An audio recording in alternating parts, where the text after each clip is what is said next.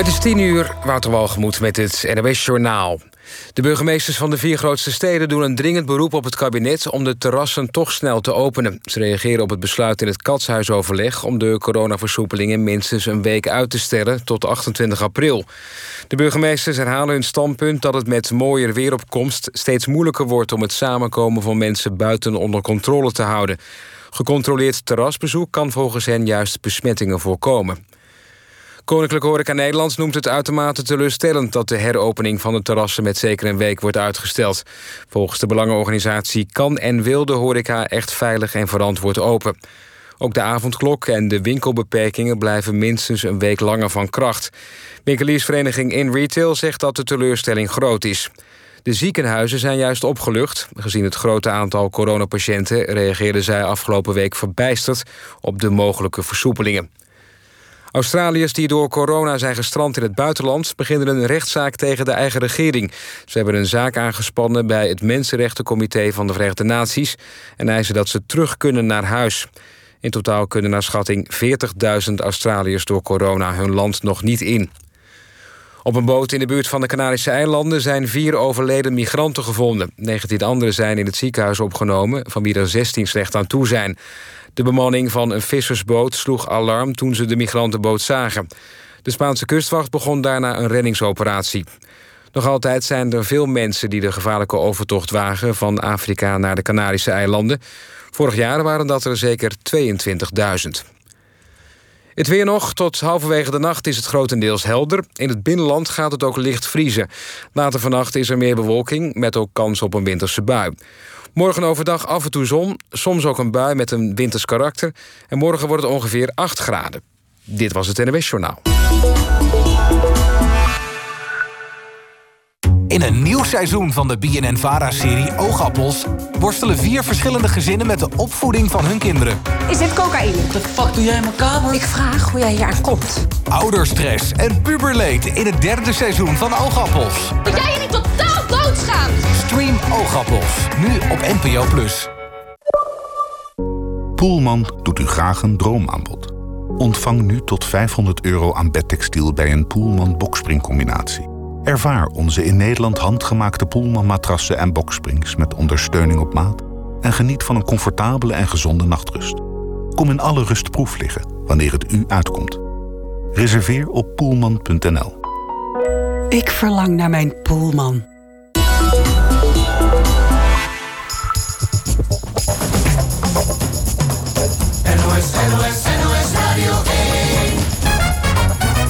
Langs de lijn met Jeroen Stophorst. Goedenavond, welkom bij NOS Langs de Lijn op zondag 11 april... de dag waarop Arjen Robben zijn rentree vierde.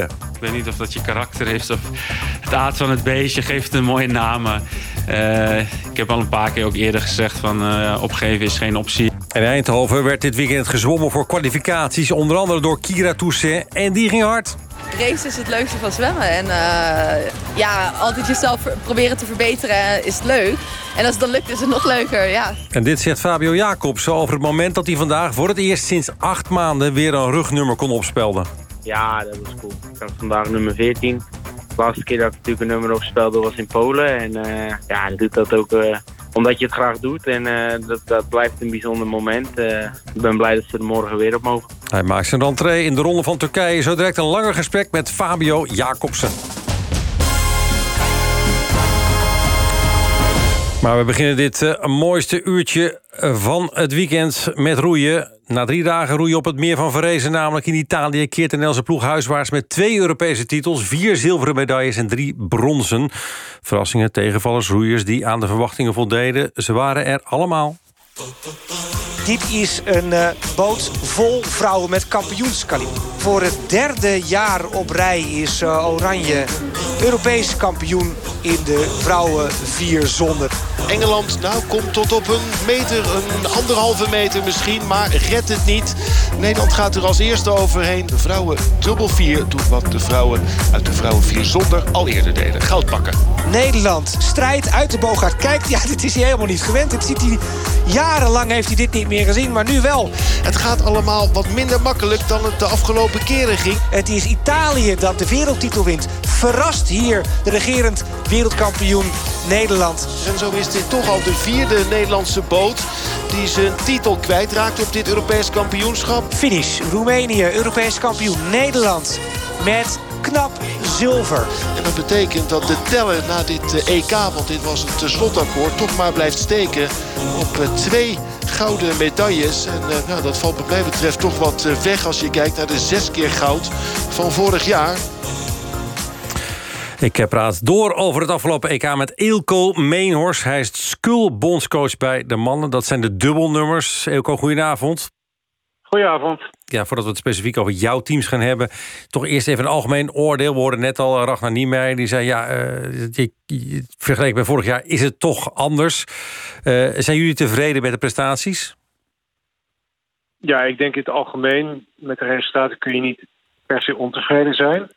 Uh, maar als je het vergelijkt met vorige keer in Poznan, ja, dan is het natuurlijk veel minder dan toen. Maar ik denk dat dat ook minder representatief was dan wat we nu hebben meegemaakt. Want hier waren wel alle grote hele... landen, hè? Ja, en ik denk ook dat de hele goede voorbode is. Het niveau was goed. Uh, de velden waren goed bezet, sterk. En ja, dan is de competitie ook daar. Dan kan je niks laten liggen. Niveau was ook hoger dan vorig jaar, zeg je? Nou, zeker ten opzichte van het niveau in Poznan. Ja. Ik denk uh, dat je ook kan zien... Hè, Engeland was ook weer van de partij. Die was Mhm. meteen goed op oorlogsterkte. Dus we hebben gewoon mooie wedstrijden gehad. En ja, dan, dan is het jammer dat je net niet nog wat meer naar je toe kan trekken. Maar al met al hebben wij denk ik wel als groep, als uh, equipe goed gepresteerd. Ja, dat was natuurlijk uh, een, een soort corona-EK... Waar, waar Nederland gewoon goed voor de dag kwam... en waar andere landen niet waren. Ja, dan is het logisch dat, het, dat er meer gescoord wordt, hè? Nou ja, wellicht. Destijds. Wellicht zo daar in ieder geval waren er al minder landen aanwezig. Ja. Dus, dus dan verandert het al direct de dynamiek. En Engeland is, uh, zoals je hebt gezien, ook een heel sterk land. Ja, dat is bekend, hè? Uh, ja, en ik denk in mijn eigen boten, de velden waar wij dan uh, in varen... dan zie je ook dat sommige landen die al goed waren... die hebben een stapje extra kunnen zetten. Mm -hmm. Ja, en dan, dan, dan ligt het in één keer heel close. En in dit geval pakte dat minder goed voor ons uit. Maar ik ben helemaal niet ontevreden. Nee, dan wil je... Ik denk dat uh, ja. voor de dubbel vier, als ik het... Ja, de man dubbel vier. Wil ik het net over hebben? Ja, regerend wereldkampioen, ja, hè? nee, ja, voor de dubbel vier is dit denk ik ja, een soort van ideale wake-up call. Kijk, die jongens die hadden een goed niveau in de trainingen. Uh, maar duidelijk waren we nog niet op het niveau waar we kunnen zitten. Dat weten we ook. En de Italianen waren het wel. Nou, dan, dan Ja. zitten ze er gewoon net voor. Dus Maar je zegt dat een wake-up goede call. Wake-up Ja, call betekent dat je een beetje in slaap gesust bent... en dat, dat het nodig is dat je werd Nee. wakker geschud. Nee, ik, ik denk dat je altijd, als je eenmaal op een gegeven moment op een hoog niveau zit, dan is het altijd een beetje gissen van wat het waard is ten opzichte van je concurrenten. En in die zin is het een wake-up call. Want die jongens die hebben gewoon eh, een tandje bijgezet. Ja. En dat kunnen wij ook eh, nog verder doen. Maar dat, dat moet dan wel de komende maanden gebeuren. Is er een oorzaak aan te wijzen... waardoor, het eh, eh, twee, nummer twee was en niet nummer één? Er zijn altijd wel redenen op de achtergrond waardoor je weet van oké, dit was voor ons misschien niet optimaal, maar ik ben niet zo van excuses. Op dit moment waren wij gewoon niet goed genoeg en de Italianen hebben, hebben gewoon terecht gewonnen. Ja. Uh, neem niet weg dat ik die strijd graag uit, aanga en uh, op de Spelen hopelijk ervoor zit. Ja, je, je, je klinkt ook uh, niet, niet echt bezorgd. Dat ben je dus ook niet richting de Spelen? Nee, want ik denk dat het plan wat we hebben nog steeds goed is.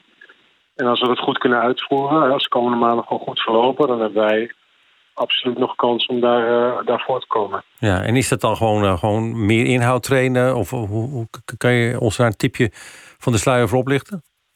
Van nou, ik denk wat vooral belangrijk is, is dat je gewoon met de ploeg waar je het mee gaat doen, goed kan voorbereiden. En uh, je kan in het traject daar naartoe altijd te maken met blessures of mm -hmm. andere zaken die er spelen.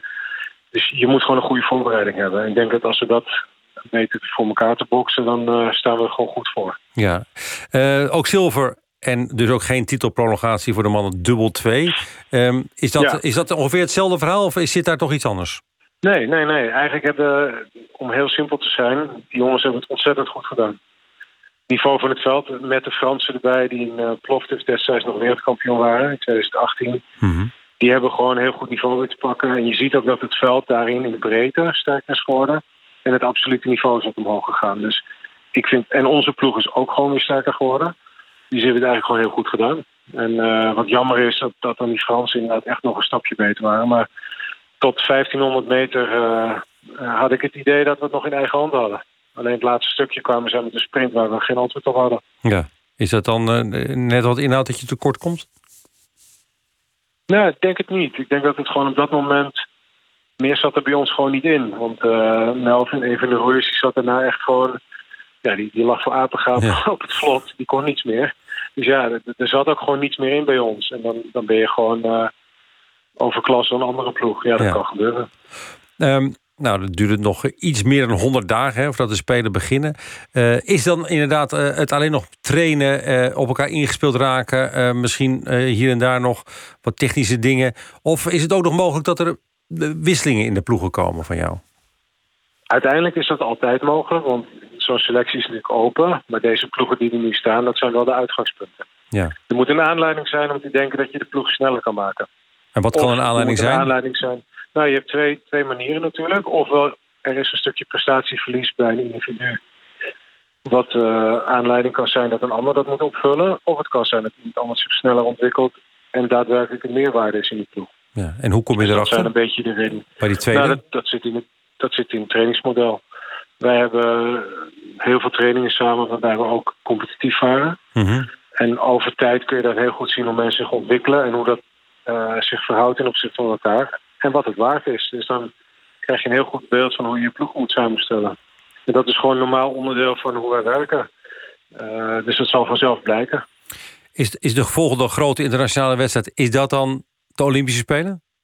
Ja, ja, dat is voor ons wel het moment waarop, uh, waar we nu naartoe werken. Alles wat wij nu gaan doen staat in het teken van de Olympische Spelen. Is dat dan een lekker gevoel dat, het eindelijk, dat je eindelijk daar echt naartoe kan gaan werken?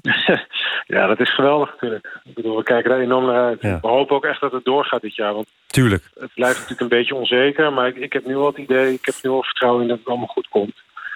En uh, ja, daar doen we het natuurlijk allemaal voor. Laten we het hopen. En dan hopen we op uh, succes uh, voor uh, jouw mannen. Elke Mennoors, hartelijk dank. Bondscoach van het Nederlandse skulroeiers. Dankjewel. Dan gaan we door met voetbal. In de Eredivisie blijft Ajax op kampioenskoers. Het tussendoortje, tussen aanstekens, tegen RKC werd gewonnen. Al is het wel met miniem verschil. Het werd maar 1-0 in Waalwijk voor de Ajaxiden... door een doelpunt van Sebastien Aller. Die goal, een soort karatentrap van de miljoen aankoop... was het hoogtepunt van de wedstrijd. Dat vond ook Ajax-coach Erik ten Hag. Dat was het zeker. Het was een goed begin. Zoals het eerste gedeelte van de wedstrijd was in orde. Ja, en daarna dan verzandt het. Je pakt deze wedstrijd niet aan als een tussendoortje. Dat zie je aan de opstelling. Iedereen speelt. Die kan spelen. Ja, maar je ziet uh, in Europa Bayern verliespunten. Um, Man City verliespunten. En ja, daar moeten ze ons niet overkomen. En dan moet je het ook gewoon goed aannemen. En dan moet je ook laten zien dat we het serieus nemen. Dat namen jullie toch ook? Ik denk, denk dat we de wedstrijd goed beginnen. En daarna komt de zand in de motor. En dan, dan is het een soort, wat je vroeger had, een, een langspeelplaat waar een tik in zit. Ja, nee, maar daarna gaan heel veel dingen verkeerd in de veldbezetting. Met name in de veldbezetting in het laatste gedeelte van het veld. Uh, veel te weinig spelers rondom de bal.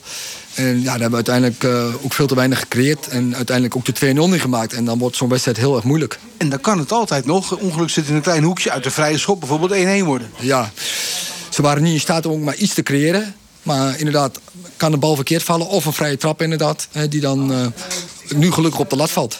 Hoe sta je dan langs de lijn? Is er dan ook iets van ergernis? Of ja, begrijp je het? Ik, ik begrijp het wel, maar ik kan het niet accepteren.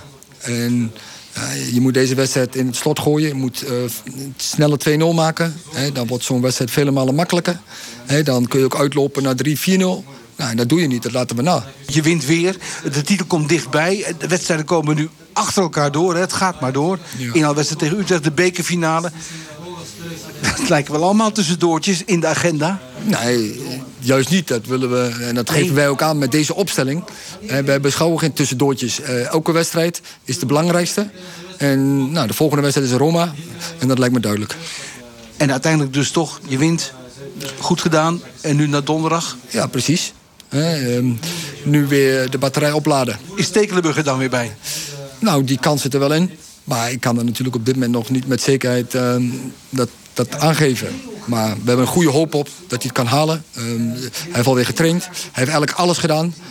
En ehm, nou, we gaan dat zondag, of uh, we gaan dat morgen en overmorgen verder bekijken en verder testen. En dan hoop ik dat hij fit genoeg is om uh, donderdag aan te treden.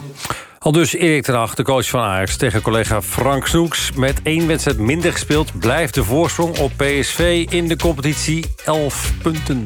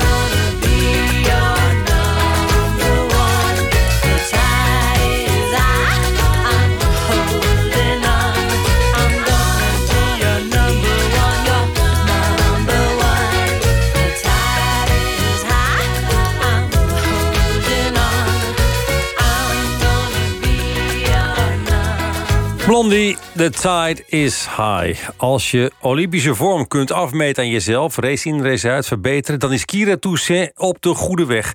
De rugslagspecialiste zwemt al een tijdje de ene naar de andere nationale toptijd... en het einde lijkt nog lang niet in zicht. Ook de afgelopen dagen tijdens de Eindhoven Qualification Meet... stond er geen maat op Karin Toussaint, zag onze verslaggever Edwin Cornelissen.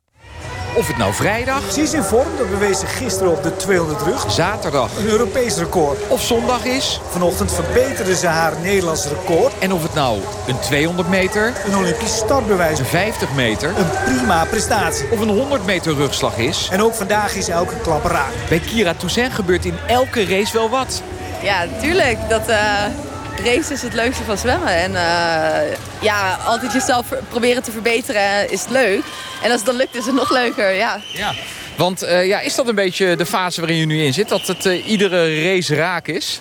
Het voelt inderdaad wel een beetje zo. Maar dat is, ik denk dat dat vooral zit in eh, op een bepaalde manier mentaal eh, voorbereiden en opladen voor zo'n race. Het is opladen volgens een vast stramien. Van droog trainen tot inzwemmen, maar vooral ook... Ontspannen. Ik heb net uh, filmpjes van, uh, van mijn puppy gekeken toen ze nog klein was.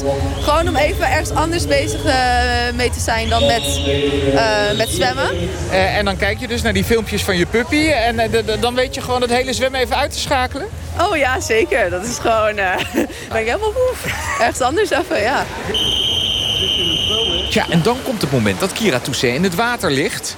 Zoals vandaag bij de series van de 100 meter rugslag. De handen aan de beugels van het startblok. De voeten tegen de badwand. Dat denk ik niet meer aan mijn puppy hoor, als ik aan het startblok hang. Nee, uh, dan is het juist heel erg gefocust op de taak die ik moet uitvoeren. Dat doe ik met woorden. En het moment dat ik uh, in een race ook echt daadwerkelijk die woorden tegen mezelf kan zeggen tijdens de race... en die, zeg maar, die video of die band af kan spelen, dat zijn de beste races. Bij de start is het uh, jump. Bij de eerste onderwaterfase is het attack, attack, attack.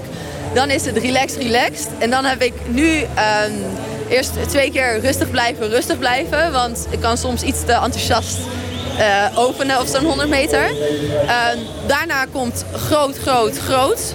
Aanvallen voor het keerpunt.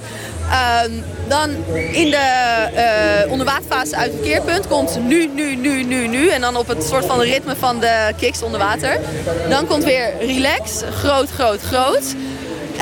en daarna kwam afmaken. Want uh, ik wilde gewoon een hele goede tweede 50 zwemmen. En uh, op het laatste stukje was het alleen maar finish, finish, finish, finish, finish. Ja. En als je dan hebt aangetikt en je ziet de tijd, dan is het van yes, yes, yes? Uh, ja, 58, 7. Dat is natuurlijk een, het was een dik PR voor mij. Daar ben ik heel erg blij mee. Maar ja, dan komt eind van de middag de finale en dan duikt ze weer onder haar eigen toptijd. 58 seconden en 64 honderdste. Volle bak, ook nu. Ja, dit, uh, ik ging er echt voor vanavond en uh, ja, ik ging iets te hard weg. En uh, dat deed ook heel veel pijn in de laatste meters. Dacht, ik hing aan het blok en ik dacht, ik ga gewoon. Ik kijk wel wat er gebeurt, want ik kan wel altijd met de handrem opproberen op de eerste 50. Maar nou, kijken wat het gebeurt als ik dat niet doe. Um, dus ik ben soms een beetje eigenwijs. En dus is het eigenwijs grenzen verleggen. Het is dat het zwembad een dak heeft, maar anders lijkt het plafond niet in zicht. Tegelijkertijd is het spelen met races zwemmen... richting die ene ultieme race in Tokio. Ik ben aan het sleutelen aan de perfecte 100 rug. Daardoor uh, ben je eigenlijk de hele tijd aan het oefenen. Ja. En het is dus sleutelen. En hoe ver ben je dan in dat proces? Ja, dat weet ik niet. Dat, uh, ik dacht... Uh... Ja, kijk, ik denk bij een IKEA-pakket zijn op een gegeven moment de schroefjes op, maar... Ja, kijk, weet je... Um, ik heb in het verleden heel vaak een, echt een, dat ik dacht van... nou, nu heb ik een tijd gezwommen, dit, dit was echt uh, perfect. Nu kan ik nooit meer harder zwemmen. Dat is heel limiterend als je op die manier denkt. Dus weet je, um, geen idee. Ik, ik wil nog wel wat harder zwemmen. Maar ja, misschien... Misschien wel, misschien niet, geen idee. En wat moet je je dan na zo'n weekend of drie dagen hier uh, beren sterk voelen? Ja, dat was wel... Voor mijn zelfvertrouwen was het wel een goed weekend inderdaad, ja. Voor veel zwemmers is de vlam inmiddels wel gaan branden. Is het geen pitje meer, maar een Olympisch hoogvuur. Maar hoe denkt Kira Toussaint daarover, zo'n 3,5 maand voor aanvang van de Spelen? Mijn, mijn vriend vroeg gisteren, hoe laat kom je morgenavond thuis? Toen zei ik, ik heb geen idee hoe laat ik morgenavond thuis kom. Want ik uh, ben gewoon heel erg bezig met, oké, wat gaan we vandaag doen? Zo zie ik het ook met de komende maanden. Ik ga, uh, het is natuurlijk, ik droom van de Olympische Spelen en ik wil daar heel goed zijn. Maar uh, voor mij is dat iets te ver van, nog steeds iets te ver van mijn bed. En ik uh, kijk eerst uit naar de EK, want die komt eerst nog. Qua thuisfront natuurlijk wel even bellen, want die pup die zit op je te wachten. Ja, dat is zeker zo. Maar die wacht uh, vanavond ook nog hoor. Ook als ik een uurtje later ben. Kira Toussaint was dat. Zij zwemt record na record. Benieuwd wat ze gaat doen straks in Tokio. Zouden we ooit nog kunnen genieten van Arjen Robben op de Nederlandse voetbalvelden? Hij was lang geblesseerd, maar vanmiddag stond hij weer op het wedstrijdformulier. Trainer Danny Buis liet de oud-international ook nog spelen. Hij viel in in de 78e minuut. En dan is het moment daar waar heel voetbalminnend Nederland. Maar toch vooral hij zelf zo lang op heeft moeten wachten. Arjen Robben. Ik heb hem wel geprobeerd gewoon heel rustig te blijven. En eh, ondanks dat het wel weer een, een eh, mooi moment was. En, en voor mijzelf zeker een grote opluchting. Deze 37-jarige oud-international, wat een speler is dat. Voor ruim 10 minuten in deze wedstrijd tegen Heerenveen. Als ik eh, erin kom, dan wil ik ook eh, gewoon normaal eh, mee kunnen doen. Arjen Robben nu neemt aan met links en sprint weg. Wat een snelheid meteen aan de rechterkant van het veld. Eh, op een gegeven moment kwam ik er wel wat beter in. En eh, toen had ik wel een paar goede momentjes. Had ik het idee aan de bal. Maar dat is vandaag niet belangrijk. Maar het straalt zoveel klasse uit van de beweging alleen al... en van de acties van Arjen Robben. Het is gewoon genieten. Ik vind het ook helemaal niet erg. Die zes minuten extra tijd. Ik weet niet of dat je karakter is of het aard van het beestje. Geeft het een mooie naam. maar, eh, ik heb al een paar keer ook eerder gezegd van eh, opgeven is geen optie. Lundqvist dan naar Joost en ook een invaller. Prikt hem dan op Robben en dan gaat hij naast. Dan was hij Arjen Robben zijn eerste schot. Halfvallend met links. Ik hoop gewoon dat het lijf mee blijft werken. Kijk, aan mij zal het niet liggen aan de mensen om me heen die mij ongelooflijk geholpen hebben. Eh, we hebben allemaal, allemaal keihard gewerkt. We doen er alles aan. En dan kan je meer niet doen en dan hoop je dat het eh, goed gaat. 2-0 dus voor Herenveen. Voor de voetballiefhebber, hij speelt weer. Arjen Robben heeft zijn eerste minuten gemaakt over twee weken. Dus PSV FC Groningen. Waarschijnlijk met een fitte Arjen Robben. Dat wordt wat. We zijn er nu bij geweest en eh, nu eh, willen we graag doorbouwen. Arjen Robben binnenkort tegen PSV, dat zou wat zijn. Maar goed, hij heeft zijn rentree gemaakt. Ja, dan is de vraag, wie gaat er met zijn shirt vandoor na de wedstrijd? Mitchell van Bergen van Heerenveen, goedenavond. Goedenavond, hallo. Jij bent een hele snelle jongen. Eh, hoe snel na het laatste fluitsignaal ben jij richting Arjen Robben gesprint? Uh, nou ja, sprinter was het niet, maar ik, uh, ja, ik kwam hem toevallig tegen. En ja, ja. Nou ja, goed, ik, ja, ik dacht, dit is mijn kans. Dus ik, ik vroeg het gelijk.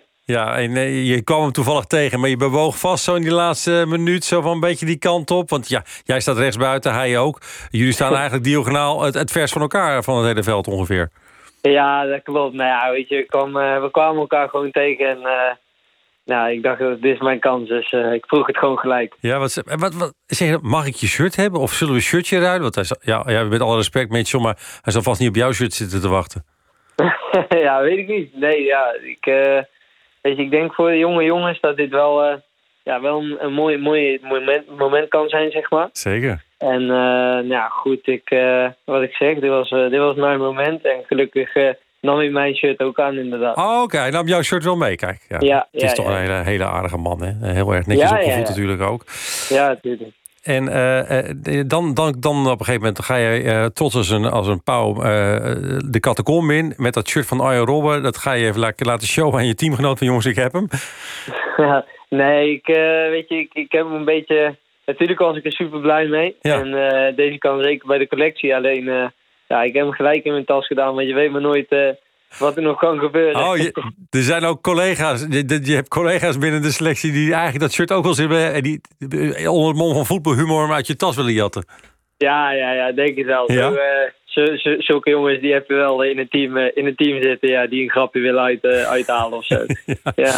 Dus jij hebt meteen in die tas meenemen en, en, en nou, nu hangt hij bijna boven je bed, zou je bijna zeggen. Ja, ik, weet, ik, weet, ja, ik denk dat ik hem wel uh, mooi in mijn kamer ga, ja. Ja. Ja, ik kreeg namelijk te horen dat je hem helemaal niet meekreeg. Dat je moest inleveren.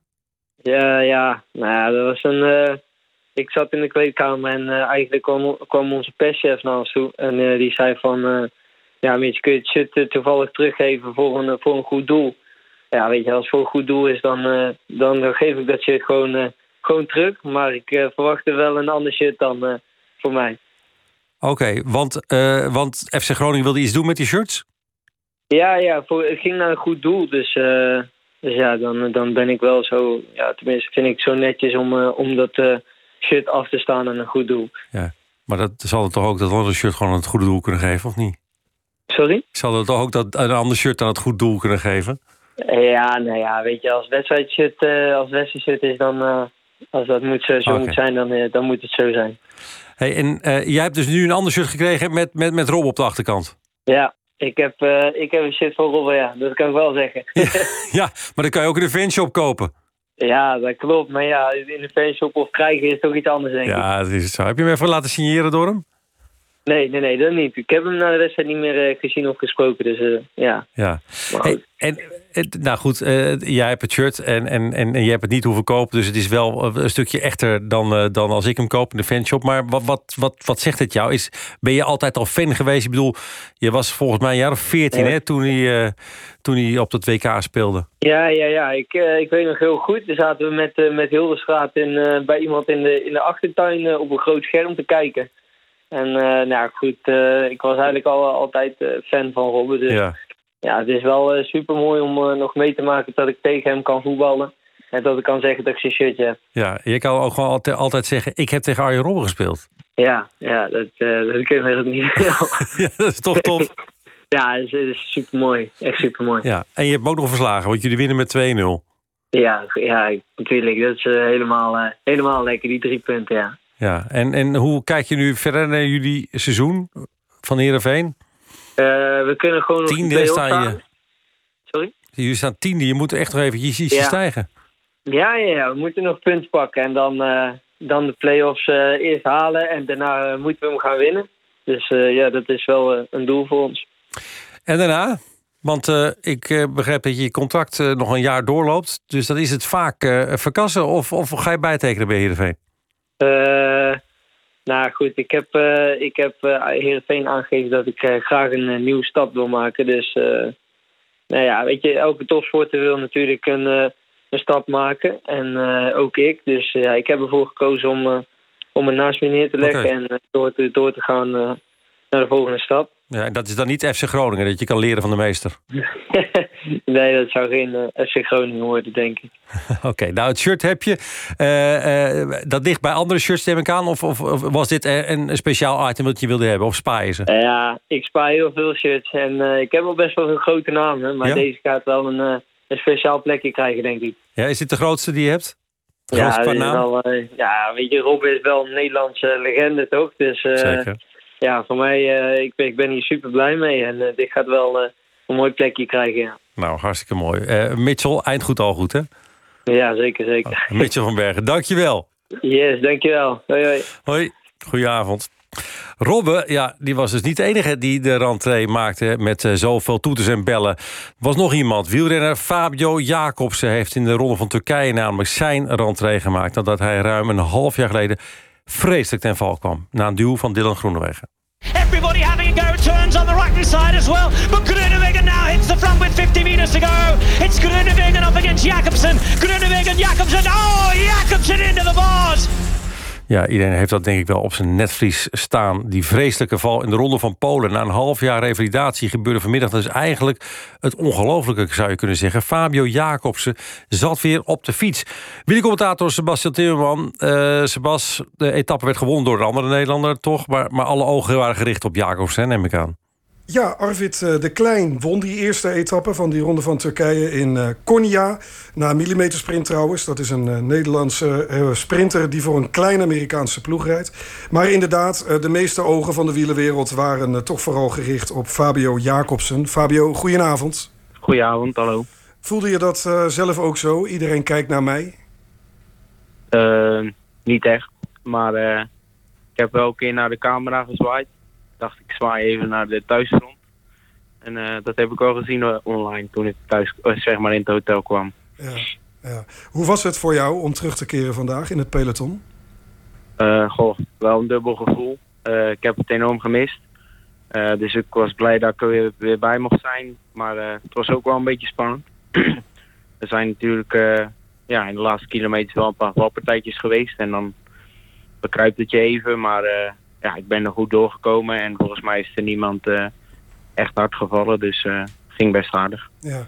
Ehm, het was heel spannend, zeg je. Hoe waren zeg maar, die momenten net voor de eh, etappe begon? Was dat misschien nog wel het spannendste? Dat je besefte van ja, nu gaat het gebeuren, nu keer ik terug. Goh, nee, dat viel mee. Bij de, bij de start ben ik altijd wel relaxed.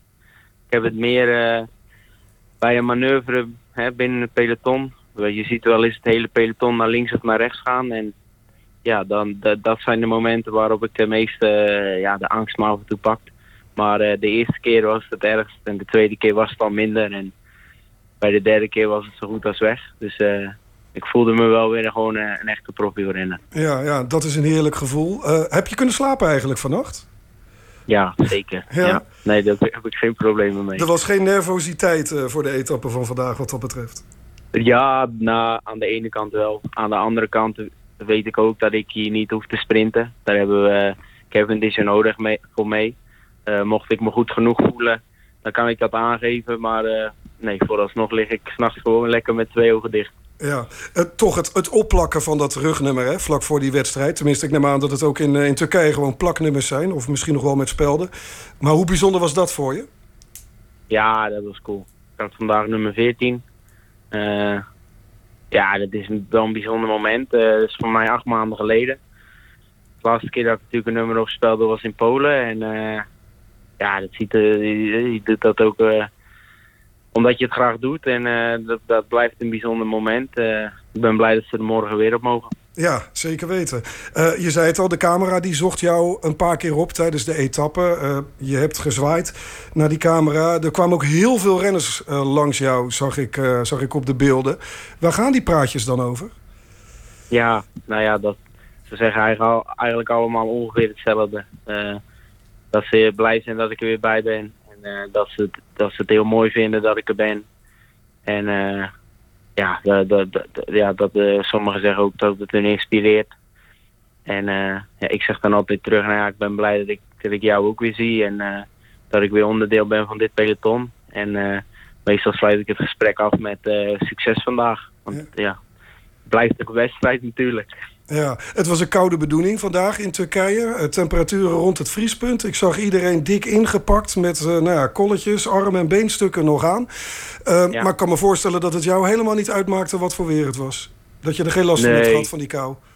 Niet echt. Uh, we hadden alleen op een gegeven moment wat ijswater op de weg, wat smeltwater. Dat was even fris. Maar voor de rest was het natuurlijk ook een korte etappe. Dus we hebben niet echt de kans gehad om kou te krijgen. En ja, ik kan sowieso goed tegen de kou. Maar uh, vandaag kon uh, denk ik niks uh, mijn dag kapot maken. Was dat misschien wel lekker voor je, zo'n zo'n korte etappe... en niet de zware rit die eigenlijk vandaag op het programma stond? Ja, we zullen het nooit weten. Maar voor mij was het zeker geen straf. En er komen nog wel wat lastige ritten aan. Maar ja, de kop is er nu af. En ja, vanaf hier verder. En ik voel me goed. Dus ik ik heb er zin in. Ja. Is er nog een stemmetje in je hoofd geweest uh, die zei... ik ga meesprinten vandaag? Nee, nee. Nee, want ik weet wel dat ik op dit moment uh, echt het intensieve nog mis. Uh, zeker richting de finale. Dan merk ik dat ik toch wel buiten adem ben en dat de benen wat eerder vollopen. Dat is echt iets wat nog een beetje geactiveerd moet worden. En het kan zijn dat dat hier al gebeurt. Kan ook zijn dat ik daar nog even wat aan moet werken thuis. Dat, dat is een beetje moeilijk in te schatten. Uh, dus nee, ik heb er vandaag niet aan gedacht. Maar uh, misschien dat ik er de komende dagen een keer stiekem aan denk. Ja, en de komende dagen uh, met wat, wellicht wat minder aandacht op het feit dat je terugkeert. Ik kan me voorstellen dat je dat ook wel lekker vindt. Dat nou, die eerste ja, etappe er nu op zit en dat je gewoon lekker deze rittenkoers in kunt gaan. Ja, natuurlijk. Ik heb een hoop berichtjes gehad en ik probeer op iedereen te reageren. Het lukt niet altijd, omdat ja, ik heb ook maar 24 uur in een dag en ik moet me vooral focussen op de koers. Maar uh, ja, ik, ik, ik vind het leuk en uh, de komende dagen wordt het hopelijk iets minder. Maar ik denk dat de cameraman me nog wel een keer zal zoeken en uh, dan zal ik zeker nog een keer zwaaien. Ja, dat denk ik ook. Oké, okay. dankjewel Fabio en heel veel succes deze week in Turkije. Graag gedaan Sebastian, dankjewel.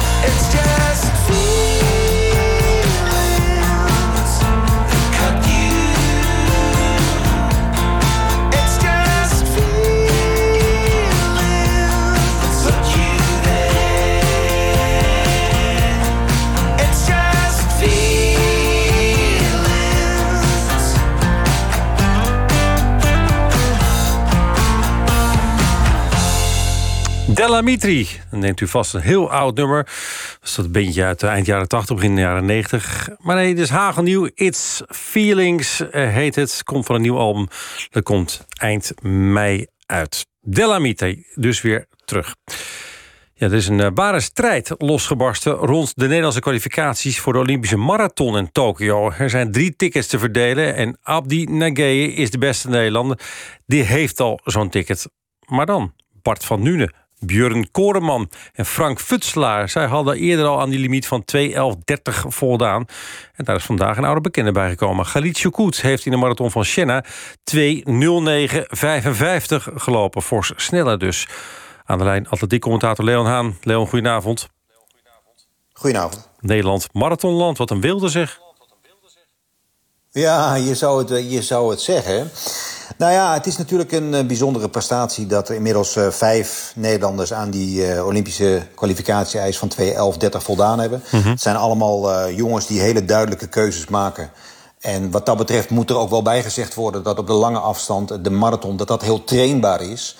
Um, fysiek uh, moet je natuurlijk heel veel omvang zien te maken. Uiteraard heb je talent nodig. Uh, maar daarnaast is het uh, wel iets wat, wat, wat goed trainbaar is.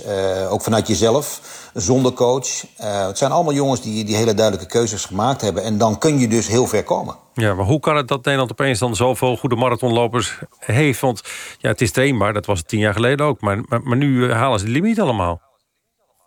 Ja, dat, uh, dat heeft onder andere te maken met het schoeisel. Uh, nu zo'n anderhalf jaar um, is het zo dat uh, de bekende schoenmerken um, hun schoenen hebben voorzien van speciale zolen. Waardoor je als het ware na elke pas die je zet meer energie terugkrijgt. Nou, er wordt gezegd dat dat twee minuten of soms wel meer scheelt. Um, dat je daardoor twee minuten tot meer sneller kunt lopen op de marathon. Ja, en daardoor zie je dus dat in één keer voor, voor veel atleten ook die 2.11.30 mm-hmm. bereikbaar is geworden. En uh, ja, dat maakt natuurlijk wel uit. Ik moet er wel direct bij zeggen dat uh, elk schoenmerk heeft inmiddels die speciale schoenzolen eronder zitten. Ja. En ja, het speelveld is dus anders geworden, maar iedereen loopt inmiddels op supersnelle schoenen. En daardoor zijn alle snelle, uh, daardoor zijn de tijden allemaal sneller geworden. Ja, dat, dus je zou kunnen zeggen, ja, wat stelt het voor? Afgezien de goede prestatie, maar uiteindelijk blijven de verhoudingen hetzelfde. Ja, dat klopt wel. Um, kijk, daarom moet je ook zeggen, zoals uh, Galit Chekut loopt vandaag 2.09.55. Fantastische tijd. Uh, vierde beste Nederlandse prestatie ooit. Je moet kijken hoe ver zit hij achter uh, de winnaar. In dit geval was dat een snelle Keniaan, 2.05.47, Erik Kiptanui. Nou, dat betekent dat Chukwu dus iets meer dan vier minuten toegeeft Um, op die Keniaan. En dat is eigenlijk, hij was 23ste, hij was tweede Europeaan. Nou, is gewoon een goed resultaat van, van Galit Chukut. Uh, eigenlijk zoals verwacht, zoals in zijn beste jaren. Mhm. Um, ja, hij kan natuurlijk uh, er niks aan doen, of beter gezegd, hij gaat natuurlijk uiteraard mee, gewoon in die ontwikkeling, Ja. om met snelle schoenen te lopen. En dat doen al die andere atleten ook. Het is wel zo dat de, de kwalificatie-eisen die zijn gebaseerd op de periode dat die schoenen nog niet echt uh, gangbaar waren. Dus dat maakt dat het nu uh, anders is. Voor de volgende keer, voor een volgende Olympische Spelen... zullen de kwalificatie-eisen mogelijkerwijs veel scherper liggen. En dan wordt het lastiger weer Ja. voor de atleten... om te voldoen aan die kwalificatie-eisen. Dus niet gedacht van, we moeten die kwalificatie-eis aanscherpen... nu al die schoenen op de markt komen, laten we zeggen een jaar geleden. Nee, dat hebben ze niet gedaan. Dat hebben ze niet gedaan. Ze hebben op een gegeven moment uh, hebben ze gewoon keuzes gemaakt, zowel vanuit de Internationale Atletiek Federatie, Ja. om, om, om richtlijnen voor, uh, en, en, en, en kwalificatie-eisen op te stellen. En ook vanuit de Atletiek Unie. Die bekijken altijd naar, die kijken altijd naar de voorgaande toernooien. Hoe is het uh, destijds gepresteerd? Wat zijn de tijden die er gelopen zijn? Nou, daar hebben ze een bepaalde soort formule op toegepast. En dan komen ze tot een limiet. En die limieten die zijn ongeveer elk jaar liggen ze rond de 210, 211, 211,30 was het nu in dit geval. Ja, oké. Okay. Uh, voor volgende jaren zal het waarschijnlijk uh, weer een stuk sneller eraan Ja. toe moeten gaan... om je uiteindelijk te kwalificeren op die marathon. Ja, en dan, dan komt er misschien nog iemand bij, eh, Leon. Want volgende week is de marathon van Hamburg. Die wordt dan eh, op het vliegveld van Enschede eh, wordt, die, wordt die gehouden. Daar heb je een reportage voor gemaakt. Vandaag ook voor Studio Sport was vanavond te zien.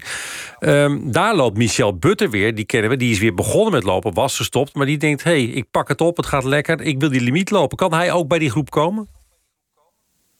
Ja, dat is natuurlijk moeilijk, is natuurlijk moeilijk uh, voor mij om dat nu in te schatten. Ja. Um, Ja, het is natuurlijk een feit. Hij, hij, is 35 jaar, hij is bijzonder ervaren. Hij heeft natuurlijk voldoende testen gedaan in trainingen. En weet uh, hoe hij daarop gereageerd heeft. En voelt dan aan zijn lichaam dat hij eigenlijk nog tot heel veel in staat is. Het enige um, wat op een gegeven moment voor hem lastig gaat worden, is dat hij natuurlijk al zoveel jaren trainingsarbeid in de benen heeft zitten. En ja, op een gegeven moment uh, ontstaat er ook een soort vermoeidheid. Uh, omdat je gewoon al heel veel uh, gedaan hebt. je lichaam raakt een klein beetje, ja, misschien echt vermoeid voor, de, voor die marathon. Mm -hmm. Dus het is voor Michel Butter de vraag of hij daadwerkelijk nu volgende week ook 2.11.30 of sneller kan lopen. Maar ja, aan de andere kant, alle atleten hebben nu gezien uh, dat er heel veel mogelijk is. En het is natuurlijk niet alleen een kwestie van uh, fysiek supersterk zijn, maar het heeft ook te maken met uh, je mentale gesteldheid. Alle atleten denken nu in één keer van hé, hey, misschien kan ik ook wel met die nieuwe schoenen supersnelle tijden noteren. Ja. En dat maakt ook wat los. Dus um, er wordt onbegrensd uh, gedacht eigenlijk. En dat zou best nog wel eens tot een, uh, een extra limiettijd kunnen ja. leiden volgende week in Enschede. Maar ja, het aantal plekken is wel begrensd. Er mogen er maar drie naar Tokio. Hoe gaat uh, de, de, bond die drie aanwijzen? Abdi Nageye is zeker. Maar goed, daar zitten er dus, er zijn er nog twee tickets over. Is dat dan gewoon, zijn het dan gewoon de atleten die het snelst zijn op die ranglijst? Nou, de Atletiek Unie bepaalt. Officieel is de sluitingstermijn op 31 mei. Dan wordt dus bekeken van um, wie vindt de Atletiekunie uh, dat uiteindelijk uh, ja, als tweede, als derde naar de Spelen mogen gaan. En er wordt gekeken naar de onderlinge prestaties. Er wordt gekeken naar de absolute tijden. Ja, en naar wat zij noemen het prestatieverleden. Dus uh, hoe hebben bepaalde lopers in het verleden gepresteerd op de marathon of onderliggende afstanden. Ja, en dan wordt er gewoon een nummer 2 en een nummer 3 aangewezen. Hmm. Maar dat kan dus best wel, ja, dat, dat, dat kan best wel voor gedoe zorgen natuurlijk. Want het kan zo zijn dus dat ze bijvoorbeeld, laten we zeggen, Michel Butter aanwijzen. Omdat hij heeft bewezen vroeger dat hij bijvoorbeeld in de marathon van New York echt in zo'n uh, zo'n marathon kan lopen. Die niet om de tijd gaat, maar om de strijd. Dat, dat ze zeggen, nou weet je wat, wij geven hem daar een, een goede kans en we, we passeren die andere jongens. Nou, kijk, ik denk dat je het gewoon vrij simpel moet zien. Kijk, Abdi Nageye is zeker. Ja. En nu staat Galit Chekut met die tijd van vandaag 2.09.55... staat hij op plaats 2. En Bart van Nuenen met 2.10.16 gelopen vorig jaar december in Valencia op plaats 3. Ja, als de andere atleten niet sneller lopen... eh, dan, dan blijft dit de situatie en zijn dat de drie namen. Oh wel, dat wel, Kijk, op toch het moment wel. dat een andere atleet sneller gaat lopen... dan die tijden van Chekut of van Nuenen... dan komt Mhm. hij er automatisch bij. Het gaat gewoon uh, om de snelste tijden... voor de, wat betreft de nummers 2 en 3. Oké, okay, nee, maar omdat je zei van de atletiekunie precies. Dus dat, dat zou dus in theorie dus ook iemand anders kunnen zijn. Maar jij zegt, oké, de 1, 2 en 3 uh, die nu onder de limiet hebben gelopen, die gaan. Ja, nou kijk, ik ben natuurlijk, ik moet het een beetje, een beetje nuanceren. Ik ben natuurlijk geen atletiekunie. Ik ben nee. geen Ad Roskamp die uiteindelijk daar uh, de keuze voor maakt. Maar um, er wordt gewoon gekeken naar de, de, de absolute tijden die er gelopen zijn binnen de kwalificatieperiode. En, en daarnaast wordt er dus gekeken van hoe, uh, hoe goed zijn die atleten daadwerkelijk. Zijn ze wedstrijdfit, hebben ze uh, op dat moment. En zijn ze, uh, hebben ze een, een goed prestatieverleden. En ja, dat, dat is natuurlijk aan de Atletiekunie. Maar um, je kunt er wel van uitgaan dat uh, de atleten die nu komend weekend in Enschede in actie komen, Michel ja. Butter. Um, nogmaals, Björn Koreman, die al voldaan heeft aan de limiet, Roy Hoornweg en Mohammed Ali, dat die echt wel uh, in, die tij- in de buurt van die tijden van Galit Chekut van vandaag 2.09.55 moeten lopen. Willen ze daadwerkelijk ja. uh, aanspraak kunnen maken op een plaats voor de Olympische Spelen in Tokio? Het is de laatste kans hè, volgende week. Wanneer uh, wordt de knoop doorgehakt, weet je dat? Nou, ik denk, uh, ik denk dat ze. Uh, ja, dat weet ik eigenlijk niet. Kijk, de, de, termijn is 31 mei. Je zou kunnen zeggen van 31 mei, dan maken we de keuze. Aan de andere kant, er zijn op dit moment zo weinig marathons. Uh, niet alleen vanwege corona, maar sowieso zou er in deze periode ook uh, vanwege het weer relatief weinig marathonmogelijkheden zijn uh, om, je te, om je te kwalificeren. Ja. Dat uh, ik denk als er volgende week uh, uh, die marathon gelopen is en de tijden zijn bekend, dat dan binnen afzienbare tijd de Atletiek Unie ook duidelijkheid gaat geven. Want iedereen wil dan wel weten waar hij aan toe is.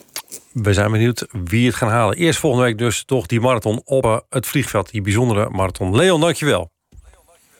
Graag gedaan. Hij was als coach jarenlang een van de drijvende krachten achter het succes van Kiki Bertens. En nu hoopt Raymond Sluiter ook met Tellen Griekspoor een opmars in het tennis te maken. Dat Sluiter fan van Feyenoord is, hoeft volgens Ajax-supporter Griekspoor succes niet in de weg te staan. Nou ja, dat is meer zijn probleem, denk ik. Want uh, ik ben Ajaxiet en uh, wij staan er goed voor. Ja, dat was geen issue in de onderhandelingen? Nee, dat, dat, is, dat is alleen maar een goed punt, denk ik. Ja, hoe, hoe werkt dat op de baan? Gaat het er vaak over? Nou, heel af en toe komt er een, een opmerking voorbij. Maar uh, ik denk dat ik aan de goede kant sta. Ja, jij, jij bent Ajaxiet. Uh, Raymond, jij Feyenoorder, hart en nieren, mag ik wel zeggen. Ja, ik geloof niet dat ik het ooit tegen jou gezegd heb, maar volgende vraag. ja. Nou ja, het is natuurlijk, het, het is gewoon, ja, laat ik maar gewoon eerlijk zijn. Het is geen issue op het moment. Het verschil is gewoon veel te groot. Laten we hopen dat dat uh, snel weer, uh, of, of, of, snel, het zal niet snel gaan, maar dat we over een paar jaar dat we elkaar de tent uitvechten. Omdat, uh, omdat we om het kampioenschap tegen elkaar moeten spelen. Nou ben jij een, een, coach en ook een mens die in is voor een geintje, voor een dolletje. Maar onderaan de streep ook bloedserieus. Ja. En uh, jij gaat niet ergens staan om des keizers baard. Nee. Jij, jij, wil ergens naartoe. Ja. Waar wil je met hem naartoe? Wat zit er in hem? Nou ja, wij, uh, weet je, hij heeft net zelf al aangegeven. Enerzijds zegt hij geheel terecht, zegt hij... ik zit redelijk dicht bij de top 100, maar die stap is groot. Uh, best nog wel, van 140 naar 100. Uh, in de zin van moet je best wel veel punten moet je halen. Het is ook nog eens een keertje zo met corona, met, alle, uh, met hoe de ranking nu in elkaar zit. Dat de mensen die hoger staan, die dus meer punten gehaald hebben... die verliezen die punten minder snel. Waardoor jij weer meer punten moet halen om, om, om te stijgen. Dus het is echt wel een hele moeilijke tijd. Alleen ja, weet je, ik heb al eerder ergens gezegd... ik zie gasten, zie ik 60, 70, 80 staan. Waarvan ik denk van, nou ja, daar doet Tel niet voor onder. En sterker nog, dat heeft hij ook al bewezen. De laatste twee toernooien, of nou ja, twee van de drie toernooien die hij gespeeld heeft... kwalificeert hij zich op een ATP-toernooi... en speelt hij echt hele close wedstrijden tegen... ik geloof de nummer 32 van de wereld en de nummer 26 van de wereld. Kan er één of twee plekjes naast zitten. Ja, die, die, die gasten, één wedstrijd met matchpoints. Dus hij heeft dat niveau gewoon.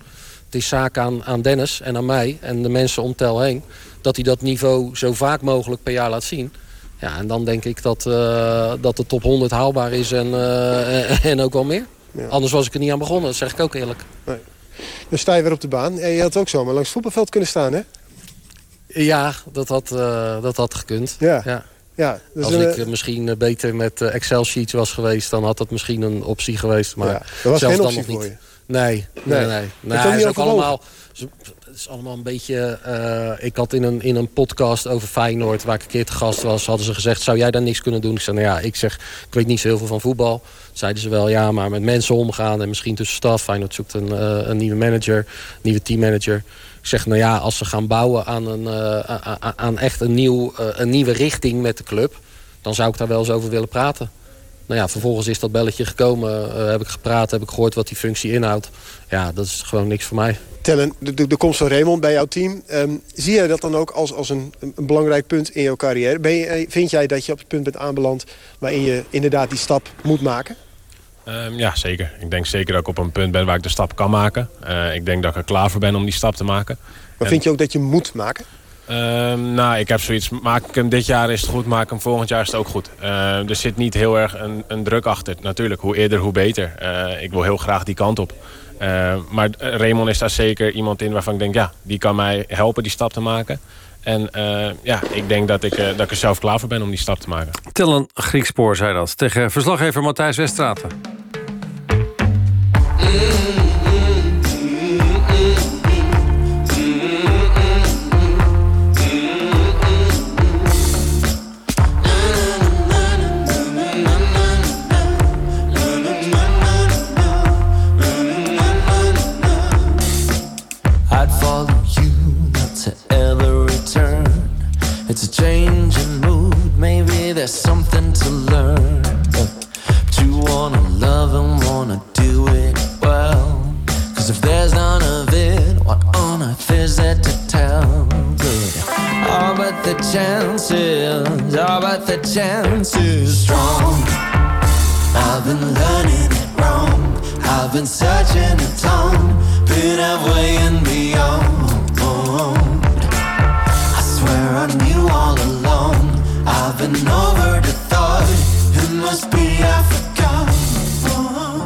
it's the fifth time I say the same, Forgive me for it, yeah, let me take all the blame. But if there's a chance to touch your heart again, I'll repeat myself till I lose count of this thing. Hear me sing. Oh, I've heard what they say about you. Now I don't need an explanation of what would be true.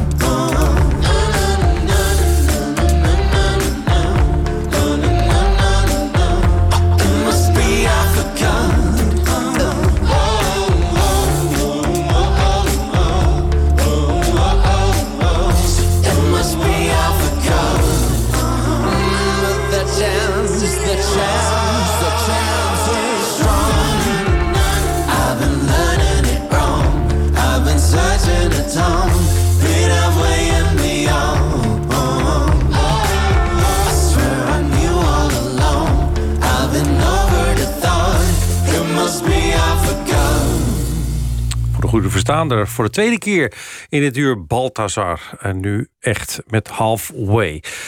Buitenlands voetbal, een aantal berichten in de Premier League... heeft Manchester United met 3-1 gewonnen op bezoek bij Tottenham Hotspur. United staat tweede, 11 punten achter stadgenoot City. Arsenal wist ook weer een keer te winnen. Dat deden de Gunners met 3-0 tegen Sheffield United. In Spanje heeft Atletico Madrid de koppositie weer overgenomen van Real Madrid. Op bezoek bij Real Betis werd met 1-1 gelijk gespeeld. Niet de volle buit dus voor Atletico. Maar het puntje was wel net genoeg voor de ploeg van Diego Simeone... om de eerste plaats weer terug te pakken. Het blijft daar razend spannend. AS Roma, de tegenstander van Ajax in de Europa League... won met 1-0 van Bologna in de Italiaanse competitie. Veel spelers werden gespaard, maar toch de winst voor Roma. Atalanta won met 3-2 van Fiorentina. En Memphis Depay scoorde zijn 15e en zijn 16e doelpunt van dit seizoen in Ligue 1. Zijn ploeg Olympique Lyon won met 3-0 van Angers. Lyon staat vierde, vijf punten achter koploper Lille.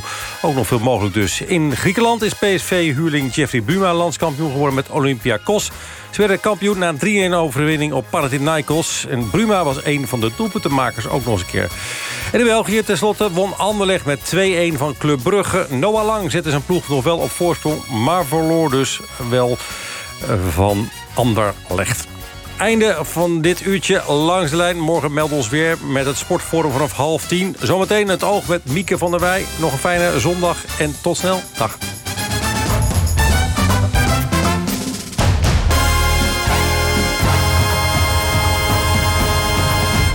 Als alles is mislukt of niks lijkt meer te kunnen... NPO Radio 1 Podcast. Podcast. dan kom je bij de Chank. De stemming van Vullings en Van der Wulp.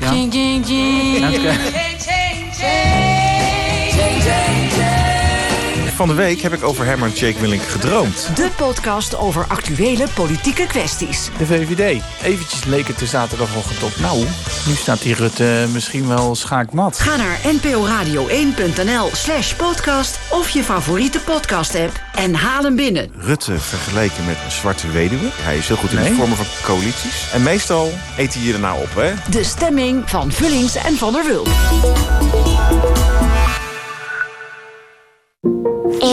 Is gewoon zo normaal en dan kom ik erbij. En dan, dan heb ik... Ja, het is moeilijk om uit te leggen, maar dan ben ik opeens super arm. Anasia leeft net als 251.000 andere kinderen in ons land in armoede. Laten we het daar eens over hebben. Ga naar sieren.nl. De lente lekker vers beginnen? Dat doe je bij Macro. Met honderden soorten vlees, het meest verrassende visaanbod... meer dan duizend verschillende wijnen van over de hele wereld... exotische en Hollandse groenten... en natuurlijk alles om het mooi op tafel te zetten. Lente vieren? Doe het groots. Doe het Macro. NPO Radio 1.